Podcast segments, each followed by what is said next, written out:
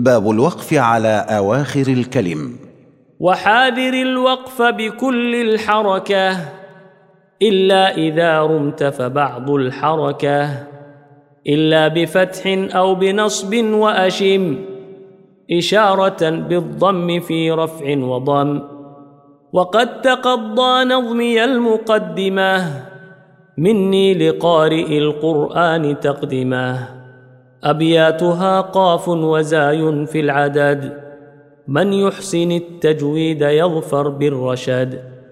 والحمد لله لها ختام، ثم الصلاة بعد والسلام على النبي المصطفى وآله وصحبه وتابعي من واله.